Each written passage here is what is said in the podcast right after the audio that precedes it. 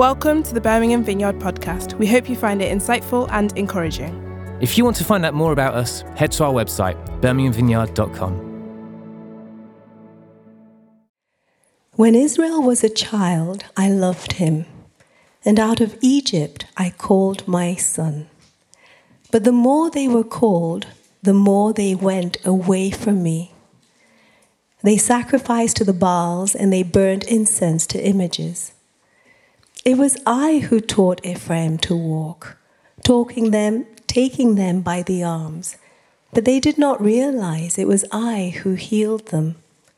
I led them with cords of human kindness, with ties of love. To them I was like one who lifts a little child to the cheek, and I bent down to feed them. Will they not return to Egypt? And will not Assyria rule over them because they refuse to repent? A sword will flash in their cities, it will devour their false prophets and put an end to their plans. My people are determined to turn from me. Even though they call me God Most High, I will by no means exalt them. How can I give you up, Ephraim? How can I hand you over, Israel? How can I treat you like Admah? How can I make you like Zeboim? My heart is changed within me. All my compassion is aroused. I will not carry out my fierce anger, nor will I devastate Ephraim again. For I am God and not a man, the Holy One among you. I will not come against their cities they will follow the Lord. He will roar like a lion. When he roars, his children will come trembling from the west. They will come from Egypt, trembling like sparrows, from Assyria, fluttering like doves. I will settle them in their homes, declares the Lord. Great. Thank you so much for reading. Um, I'm Narek. I'm one of the assistant pastors here with the responsibility of youth and students. And I recently joined the team. And I'm really excited to be here to share God's word with you. But first, let's look at Book of Hosea. I'm going to give you an intro what Book of Hosea is about. So, Book of Hosea is about God's faithfulness to his people who are not faithful to him at all. In previous chapters, we read that book of Hosea uses the imagery of marriage to describe the relationship of God and the Israelites. It, describes God as the husband's husband. Uh, it describes God as husband and the Israelites as the unfaithful wife. But now, in chapter 11, we see a shift the metaphor changes. It starts to describe God, this loving father who really loves his son, who really loves his child. But then we see it describes Israelites, this rebellious child. But before I start, I'm a youth worker, so I would love to do an icebreaker first. So we're gonna, I'm gonna ask you a question. What's your favorite trilogy? Tell me. Raise your hand. Shout. Star Wars. Star Wars. Okay, movie trilogies? Matrix. Matrix. What a movie. Yes.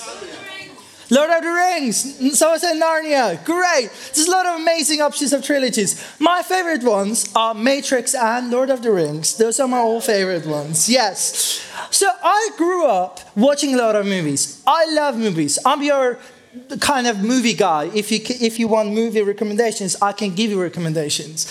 So when I'm basically reading the Bible, when I'm reading different chapters, different scriptures, I, I start to imagine the Bible like a movie, uh, different stories of Jesus like a movie. And sometimes I think, okay, who would direct this chapter? Which actors will play this kind of characters? And when I was reading book of Hosea, chapter 11, I started to imagine it like a movie, more like a trilogy.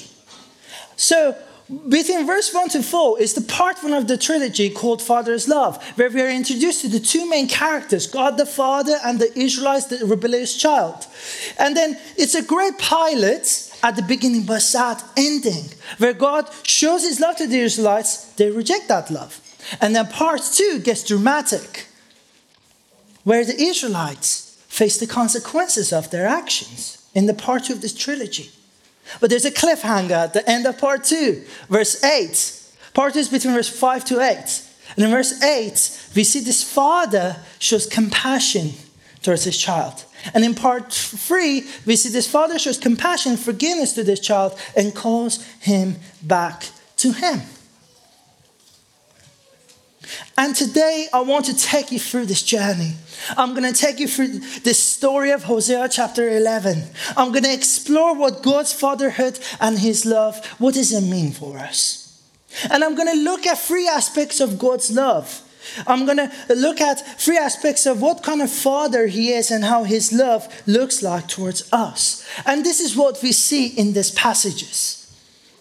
We see he's a father with unconditional love. We see he's a father with a jealous love. And we see he's a father with unconditional grace. Let's look at him being a father with unconditional love. We see that between verses 1 to 4. And we see in verse 1, it says, When Israel was a child, I loved him. And out of Egypt, I called my son. This takes us back to book of Exodus, where the Israelites were under slavery of the Egyptians. And God's heart pains. God really uh, doesn't want to see them under suffering and pain. So he shows his love by redeeming them, by freeing them from slavery. And then later on, we see in verse 4, at the end of verse 4, it says, I bent down to feed them. Again, reference back to book of Exodus, where the Israelites get out of Egypt. They're in the wilderness for 40 years. They're in the desert for 40 years. And what God does, He shows His love by caring for them, by feeding them, by sending manna, which is the type of a Jewish bread. Every day, manna was raining, and the Israelites were having that meal to not starve to death. When I was, when I was reading these passages, I was like, Hosea is using a poetic language to describe God's fatherly love in a very affectionate way towards the Israelites, his child. This imagery shows a very intimate love of a father towards his child. Let's look at together verse 3 and 4. It says, It was I who taught Ephraim to walk. Ephraim mentions to the Israelites taking them by arms, but they did not realize it was I who healed them. I led them with cords of human kindness, with ties of love to them. I was like one who lifts a little child to cheek, and I bent down to feed them. I was reading these passages, I was reminded of my friend Marcus. He's one of my close friends, and he has a beautiful two year old daughter called Ruby. He would um, lift uh, Ruby up to, uh, to his cheek and press his cheek towards Ruby. And that would be his way of expressing his love and care towards Ruby. His showing his unconditional love towards Ruby. And you know what is funny in this part? What's crazy about this story is that Ruby had no clue why she's receiving that love. She didn't earn that love. But Marcus chose to love Ruby. And uh, I remember when Marcus became father and uh, Ruby was like five months old, I was like, Marcus, tell me, how's it like to be a father? And he was like this Oh my goodness, man, it's crazy. I haven't slept for five months. I, I have to change her nappies and they smell, they smell really bad. I, I don't remember when was the last time I had a me time. I can, I can see a lot of parents facing here, like, yeah, we can relate. but then at the end of that conversation, he would say this She's my Ruby. I love Ruby. She's the best thing ever happened to me? And if we ask that question from God, He would say the same thing about the Israelites and us. This is my Israel. I love them so much. This is my child. I love you so much.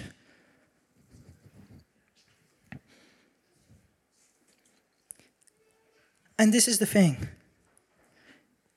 He always loved the Israelites, and He continued doing that. This is not a new concept in these Bible passages. When we look at the Old Testament, when we look at book of Exodus, he keeps loving them and they keep messing up.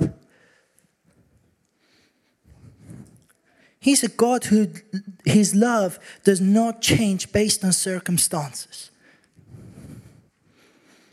And when I was reading Hosea, I was struck by God's love. I was like, this is not just love, this is unconditional love. What is unconditional love? Unconditional love is a love that doesn't have any conditions applied to it. And that's God's love. And he showed that unconditional love to us in Jesus Christ. In 1 John chapter 4 verse 9 says, this is how God showed his love among us. He sent one and only Son into the world that we might live through him. This is love. Not that we loved God, but that he loved us and sent his Son as an atoning sacrifice for our sins. At this passage, it says, we didn't love him first. He loved us first. He's the initiator. And we didn't deserve that love. We didn't earn that love. But he chose to love us in Jesus. He sent Jesus on this planet to die on the cross. And when we believe in him, our sins are being forgiven. But not only that, we're being adopted to be part of God's family. We become parts of, part of sons and daughters of God, our Heavenly Father. And He's a God who's by nature a loving Father. He is the definition of love, and He's the definition of Father. There's a worship song says that I never um, knew what uh, love was until I met you. We don't know what love really is. We don't know what fatherhood really is until we get to have a relationship with God. And our earthly fathers sometimes might not show us love at all. They might let us down. But we believe in a Father who unconditionally loves us, who carries loving us, and He would never ever let us down. And we see this unconditional love offers a relationship of care, protection, and guidance. We see that in the scripture. It says, I fed them, I feed them in end of verse 4, which suggests care. And it says, I taught them to walk. In verse 3, it suggests guidance. And it says, I healed them. It suggests protection. So we had that offer of care and protection and guidance in Jesus. This is what kind of love that we have in Jesus shown by our Heavenly Father. Sometimes it's so easy to forget that. But I just want to remind you, I just want to speak truth in your life today that we believe in a Father with unconditional love. But we see in the passages that God shows this unconditional love to the Israelites. And they choose to worship Baal, which is one of the idols. In verse 2 says, But the more they were called, the more they went away from me. They sacrificed to the Baals and they burned incense to images. In ESV version says idols. And, and what is happening here? Israel is rejecting God's unconditional love, uh, rejecting Him to be their father. And what they do, they chose to worship Baal, to bow to be their idol. Sorry, to, to be their God. They choose the idols to be their God. And then in verse 5, it says, mm, because they refuse to repent. So this suggests that they are sinning. They're choosing sin instead of being in God's presence and His holiness. So the Israelites, by choosing the idols and sin, is like they're choosing idols and sin to be their father.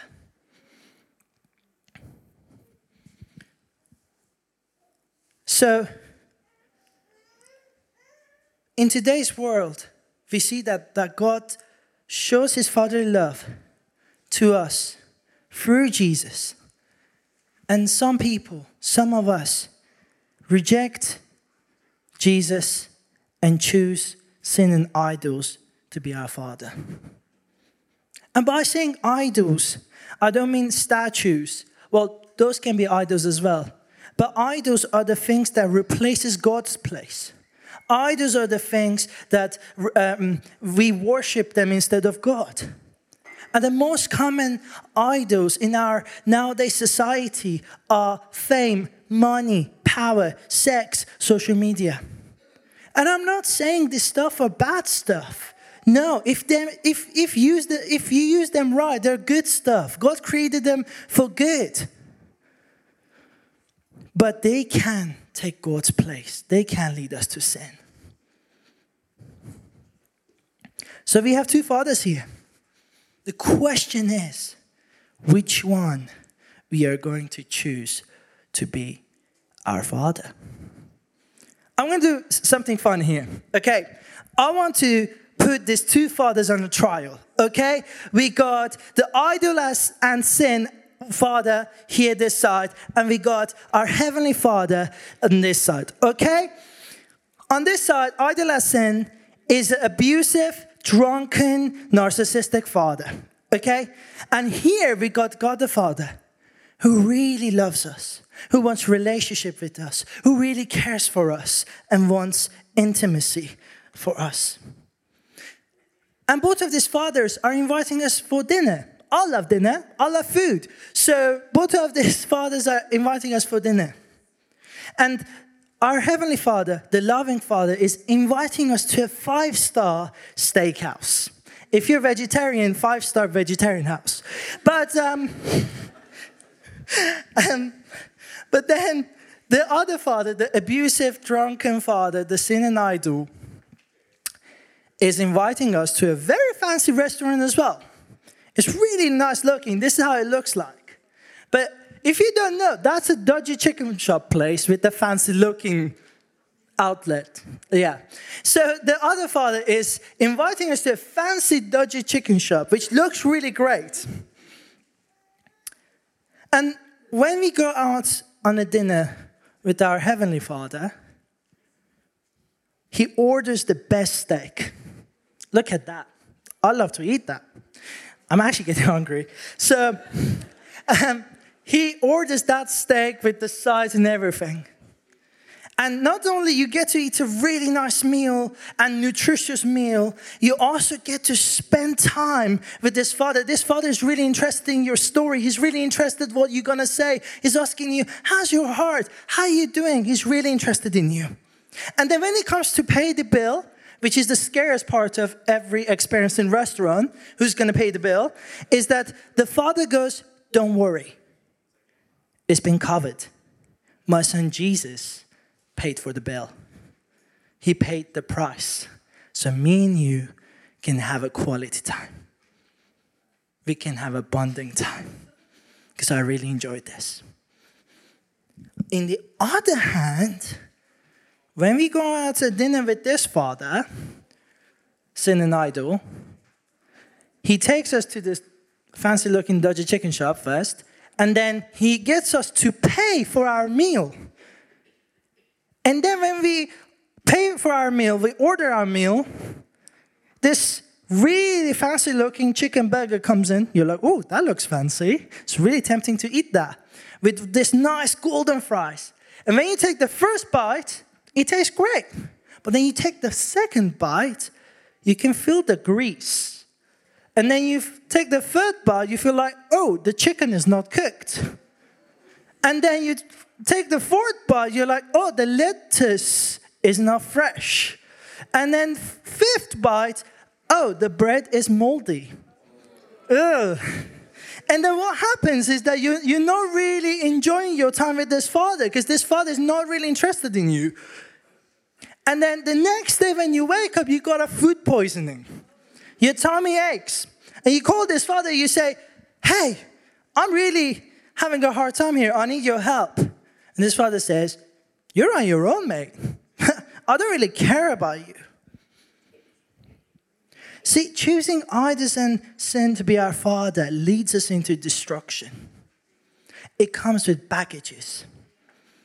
It costs us things. It costs us our purity. It costs us our emotional health, mental health, spiritual health, physical health. And the, the that come with it, the food poisoning, is guilt and shame. But when we are choosing our Father, He gives us life. This one takes life out of us, this one gives us life. And not only gives us life, He keeps pouring His unconditional love in us. He fills us with peace. And also, He helps us to keep our purity and grow in that. Because He's a Father with unconditional love. But as he's a father with unconditional love, he's a father with the jealous love. By saying jealous love, I don't mean it in a negative way. I actually mean it in a positive way. Is that he wants his unconditional love to show to us to keep us to himself, to spend time with us. See, when we choose this Father, brings separation between us and God. We get separated. We lose that relationship with God, with our Heavenly Father. And not only that, this one uh, leads us into wrong direction, destruction, but also when we choose sin and idol to be our Father, it, it makes us to damage ourselves and damage others. That's why this Father doesn't want us to choose this Father. That's why he wants us to himself because he knows what's best for us. And it really pains him to see us in destruction. It pains him to see us damaging ourselves. And that's why he wants to keep us to himself because he wants to protect us, care for us, and guide us. That's what kind of father he is. And we see in verse 5 to 7 Israelites are choosing idols and sin, and they face the consequences. But not only that, they also face God's judgment. We see in verse 7 says, My people are determined to turn from me. Even though they call me God most high, I will not I will by no means exalt them. Hang on a minute, Narek. You just talked about God's love for the last few minutes, and now you're talking about his judgment. What is happening here? Well, actually, jealous love of God is followed by a disciplinary love in here in these passages towards Israelites. It's followed by a tough love because that judgment is part of his love. Many, many years ago, when I was seven year old, my dad took me to a swimming pool. And we start to swim, and my dad literally takes a break, gets out of the swimming pool, and he says this to me Don't go to the deep end. Okay? And my dad is a Middle Eastern dad, so he's very direct. He said it like this Don't go to the deep end. like that. And then, me being this cheeky, rebellious boy, I was like, deep end sounds fun. So I started to go towards the deep end. Someone who can't swim at that age, um, I started to go to the deep end, and I just realized I can't swim there anymore. And a few seconds later, I'm like, I can't breathe properly. Oh my goodness, I'm drowning. Oh my goodness, I'm gonna die. And then suddenly, I see someone jumps and dives into the pool and then gets my wrist and pulls me out of the pool. But my wrist hurt a little bit because the way my dad pulled me out was quite hard. And then when we got out of the pool, first he asked me, How are you doing? Are you okay? And the next thing he says, What were you thinking? the deep end, Narek. You can't swim. He could literally stay outside of the pool and say, Narek, I love you so much, but you drown. I love you, but you drown in your mistake. You drown what's going to damage you. No. No, no, he saw I was struggling. He saw I was in pain. I was damaging myself. So he jumped and pulled me out.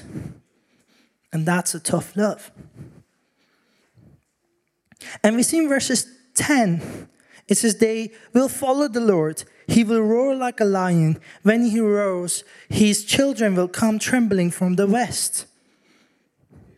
It's like God is shouting and roaring towards the Israelites to give them a wake up call, to come back to Him. And this verse is not suggesting uh, that God is asking Israelites to be scared of Him. No, He's asking them to have a fear of Him, to have a fear of God. And let me clarify there are two different thing, things. Being scared means, oh my goodness, what I have done is bad, so God is going to smite me. But then being having fear of God is that I'm afraid of being separated from my God's presence. I'm afraid of being separated of God's unconditional love. The thought of not having God in my life terrifies me. That's the difference. He's a loving God.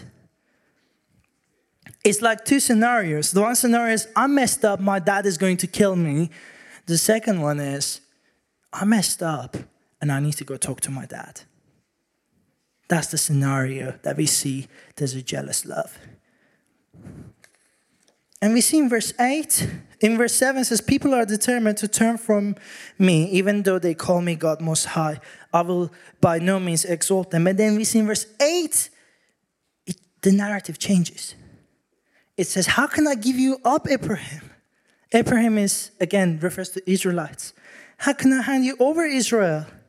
And then later on, it says, My heart is changed within me. All my compassion is aroused. I will not carry out my fierce anger. In the ESV version, it says, My compassion grows warm and tender. My compassion grows warm and tender. So, God, at this part, He's basically saying, instead of acting on my anger, I will show compassion and forgiveness which is grace, which is unconditional grace to the Israelites. They chose the wrong father, but even the Heavenly Father sees them choosing the wrong father. He calls them back. If you come back, I'm here to accept you. And we see God showing that grace showing that invitation of compassion and forgiveness in Jesus. In Jesus, we see this unconditional love.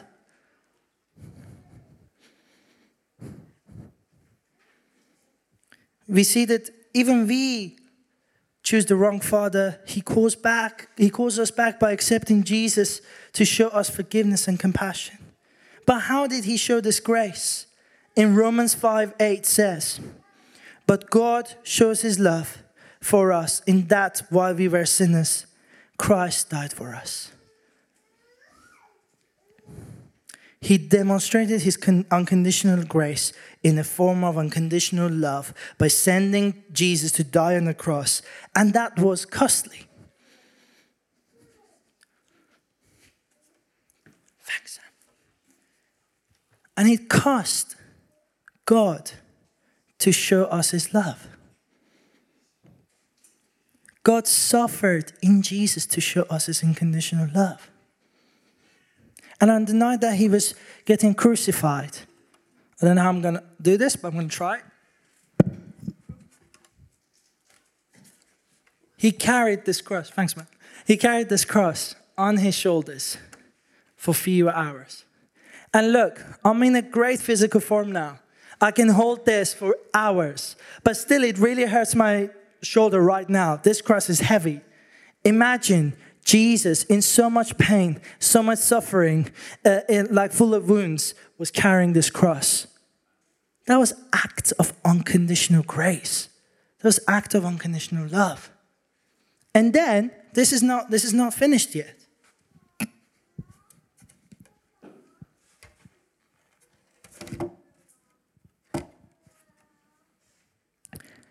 They put him down to crucify him after all that suffering and pain. And then, when he's lying down on the cross, they take the first nail and they put it on his right hand and goes bam! Unconditional love for you. And then the second one goes in on his uh, left hand and goes bam! Unconditional grace for us and then on the third, and then, then he goes the third nail and goes in his feet, and it goes bam. My compassion and forgiveness for you. We see God shows us unconditional grace in this, in the cross, through the cross. And what happens in here when we sin, sin separates us from God. There's a barrier between us and God because God is holy, we are not. There's a gap See, I can't go, go back because there's gap.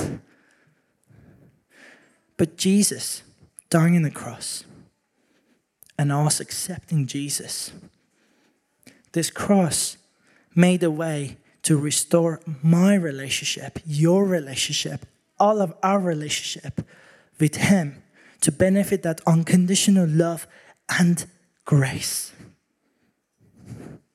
Jesus created the bridge between us and God. Because when he, God sees G, us, he sees Jesus. When we accept Jesus, God sees us. So that means there's a bridge created between us and God. So we get to walk through this bridge to into God's presence. Jesus bridged the gap between us and God, and that was act of unconditional grace. And you know, this cross was not a one time thing.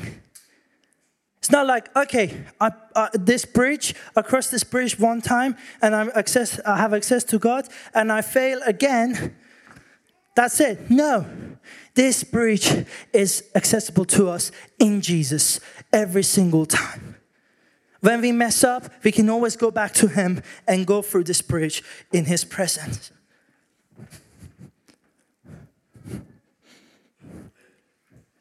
And you might say, Narek, you don't know what I have done though. No, I don't know. I don't. I don't really. But God knows. Even with that, He's calling us to come back to Him in Jesus. Only in Jesus. To have that unconditional grace. Unconditional grace and love work together, they are hand to hand combo. And God's unconditional grace is like a bottomless drink in Nando's.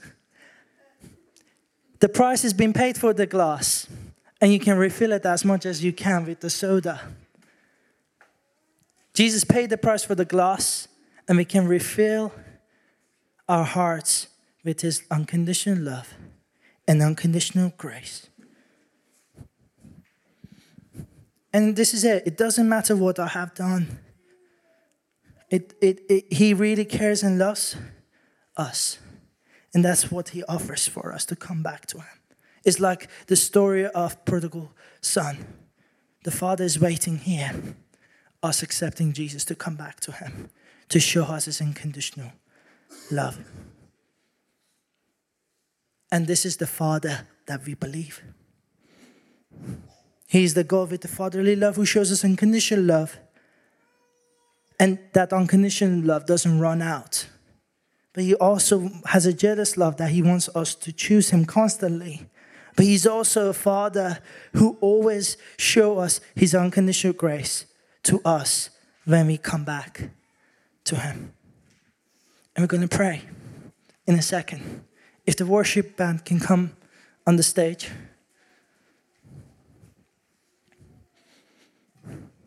And I want to, we want to pray for you today. I want to pray for three kinds of people today. When I was prepping this, I just felt like God was calling us to um, pour His unconditional love in our hearts. So if, if you feel like, you know, there's been a lot of rejection, I haven't been feeling love lately, God is saying, I'm here. I'm here to pour my unconditional love. So we want to pray for you. Number two, you might be like, well, I chose the wrong father. Well, he's calling you back to him. He's calling you in this cross. He's calling you to come back to this cross. And number three, anything that impacted you from these passages, we would love to pray for you. Or if you want to pray, we would love to pray for you. And if that's you, would you like to raise your hand? And that's just basically me praying for you. And we just want to pray for you. I'm going to pray for everyone. I'm going to go into worship. And if you see a hand, if you're part of the team here, go pray for people. Lord, thank you so much for what you have done for us. Thank you.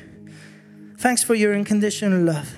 Thanks for your unconditional grace. We pray that you pour us with your unconditional love and grace today. Name of Jesus, I pray. Amen. We hope you enjoyed the talk and found it helpful. We'd love to welcome you to one of our gatherings. We meet in multiple locations at multiple times on Sundays, as well as in midweek small groups across the city. More information on all of these can be found at our website, birminghamvineyard.com. Thanks for listening. Have a great day and God bless.